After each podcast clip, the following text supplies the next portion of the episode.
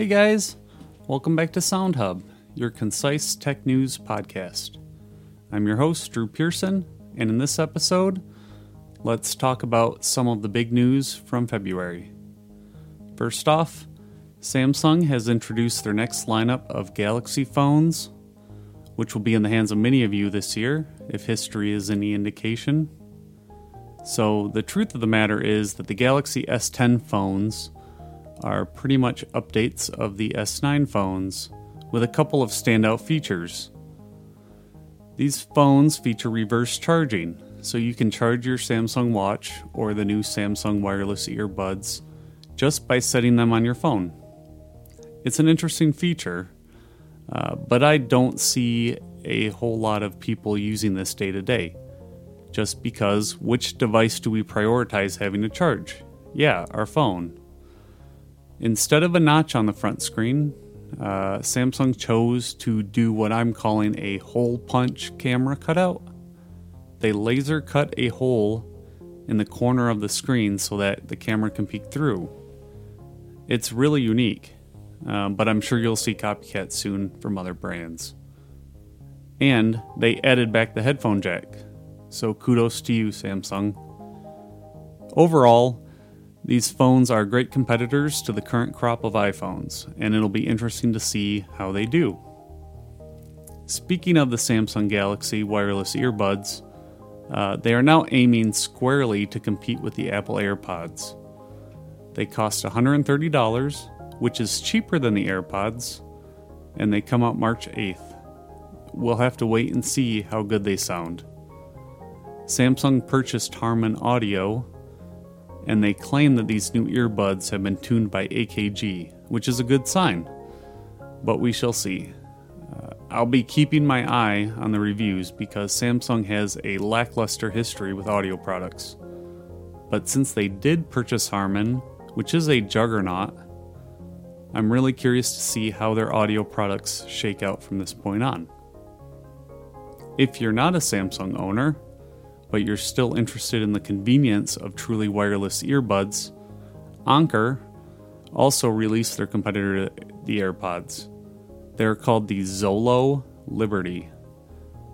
If you want wireless convenience for your Android phone, these may be for you. The retail price is just $99, which is great, but they don't have great reviews so far. So get these at your own risk.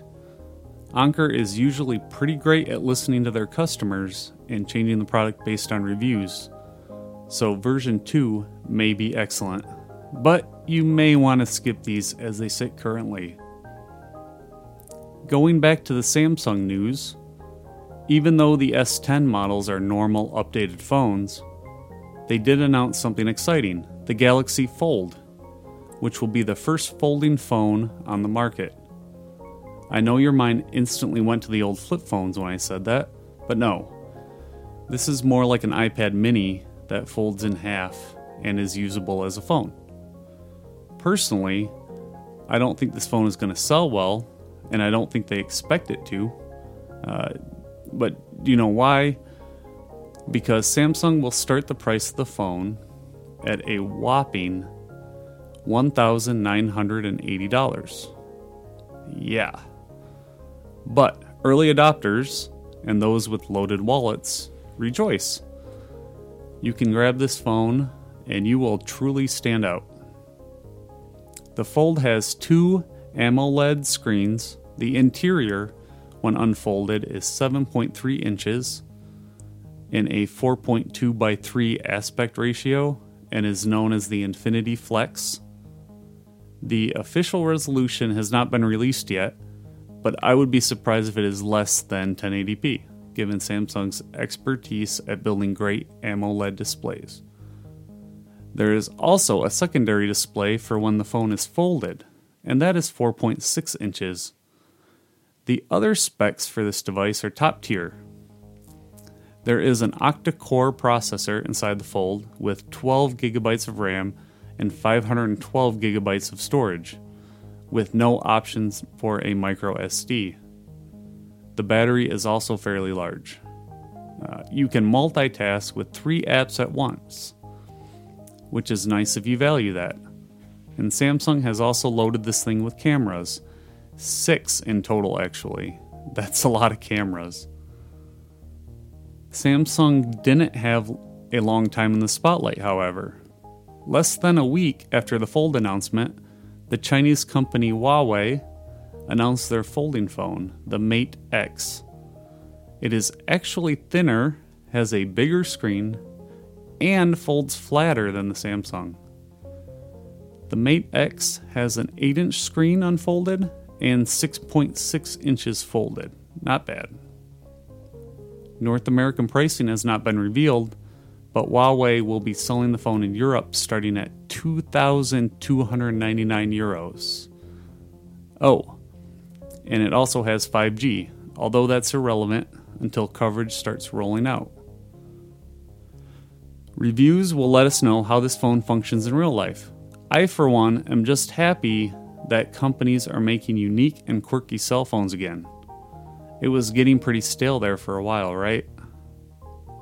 Speaking of 5G, or not, you have probably seen AT&T commercials advertising 5G service. Well, guess what?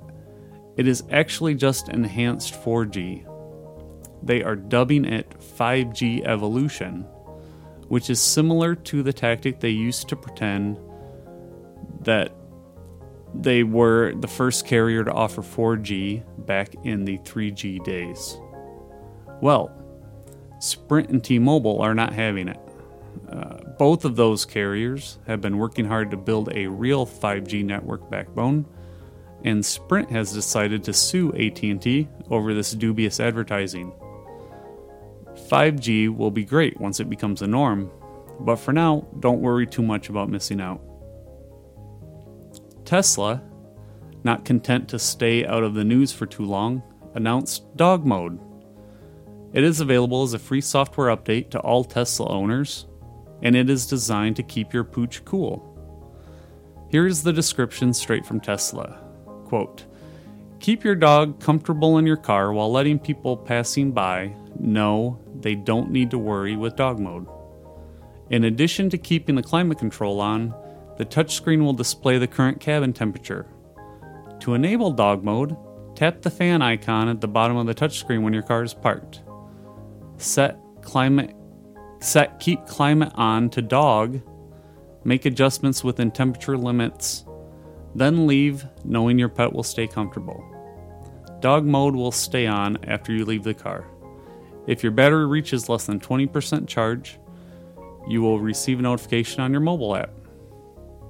So that's a really nice feature. And the fact that they let passerbys know that your dog is cool and comfortable is great. In Amazon news, I'm sure you've heard by now, they have scrapped their plans to open up another headquarters in New York City after the citizens and labor unions protested. This was big news for about a day, and now we are left wondering where they will set up their second headquarters. There is some more Amazon news I'd like to discuss.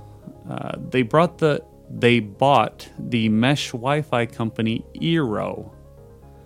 Eero has been one of the best reviewed mesh Wi-Fi systems on the market, but it was on the pricier end of the spectrum. So this may be the partnership that finally brings mesh networking really down to an affordable price, since Amazon regularly sells things at cost to gain market coverage. However, there is a good counterpoint against letting Amazon into more of your life than we already do. I'll keep you updated on how this acquisition plays out, but at this point, I have my reservations about privacy issues. In more Amazon news, they reinstated selling their Alexa wall clock yet again. If you weren't familiar, they began selling a wall clock that's synced with Alexa timers. It's pretty neat if you cook a lot and use timers. And it just happens to be a simple, attractive wall clock that costs just $30. However, sales were halted last month after a Bluetooth bug was discovered. Well, Amazon fixed the issue and have started selling the clocks once again. IKEA, everyone's favorite Swedish relationship fight initiator, has some exciting tech news for once. They have announced that they will begin selling smart window blinds in the US on April 1st.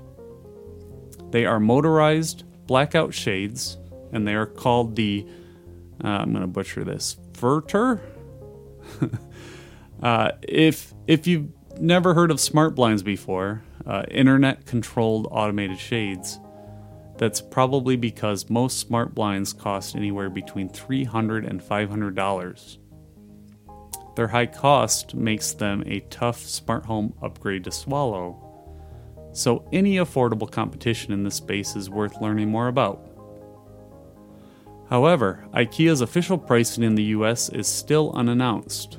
IKEA also promises their upcoming smart blinds will come bundled with a remote control and a rechargeable battery pack, as well as support for Alexa, Apple HomeKit, and Google Assistant. What more can you want? I'm looking forward to testing these out in the store. IKEA also announced that they are partnering with everyone's favorite wireless home speaker maker, Sonos, for their own line of smart speakers. They first announced the partnership back in 2017 as a way to integrate Sonos into furniture and also lower the cost of entry into built-in home audio systems. IKEA will name their products, again, I'm going to butcher this, Symphonicsk, and promises that they will integrate fully with their existing lines of smart devices such as lights, outlets, and those smart blinds I just mentioned. Pricing hasn't been announced yet, but expect IKEA to undercut the current Sonos pricing. The IKEA partnership isn't the only effort Sonos is making to create speakers that are integrated into furniture. Back in August, they announced that they were collaborating with custom home audio company Sonance to create outdoor, ceiling, and in-wall architectural speakers designed to work with the Sonos app. In Apple news, they issued a software update to fix the group FaceTime bug that enabled users the ability to hear the microphone of a participant that hadn't accepted the call yet. Apple also has teased a March event that might just focus on their news app. Most people expect them to begin offering a sort of condensed subscription model. Newspapers and other media have been struggling with the new digital landscape, much the way the music industry was struggling with the advent of MP3s. Apple solved their monetization problems by introducing the iTunes Store. Can they do a similar feat with news media?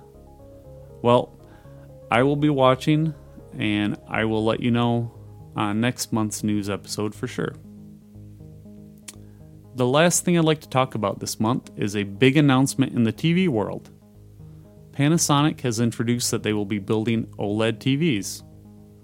Up to this point, it has pretty much been LG's game. OLED technology has proven itself as the top TV technology for picture quality, and it's really nice that we will have a competitor to spice up the market. Panasonic has been struggling lately after being on the top of the heap with their plasma TVs. They announced their return to the market at CES this year. We've since got more details on an additional 3 OLED televisions, which all share the same panel and processor, but vary in model sizes and the level of audio quality on offer. It really seems they're looking to compete directly with the LG models. And there you have it, another episode of SoundHub. Thank you to any new listeners out there for subscribing and spreading the word. We are available on all major podcasts and streaming platforms. You can also visit us at soundhubpodcast.com or by liking us on Facebook. If you would like to support me and the cost it takes to keep this going, SoundHub now has a Patreon page where you can donate as little as $1 per month. Thank you very much if you choose to become a patron. Also, please drop me a review on iTunes if you have a minute. It helps with feedback and helps others find us as well. You can email suggestions or feedback to drew@soundhubpodcast.com as well. Stay tuned for the next episode, and again, thanks for listening. Bye.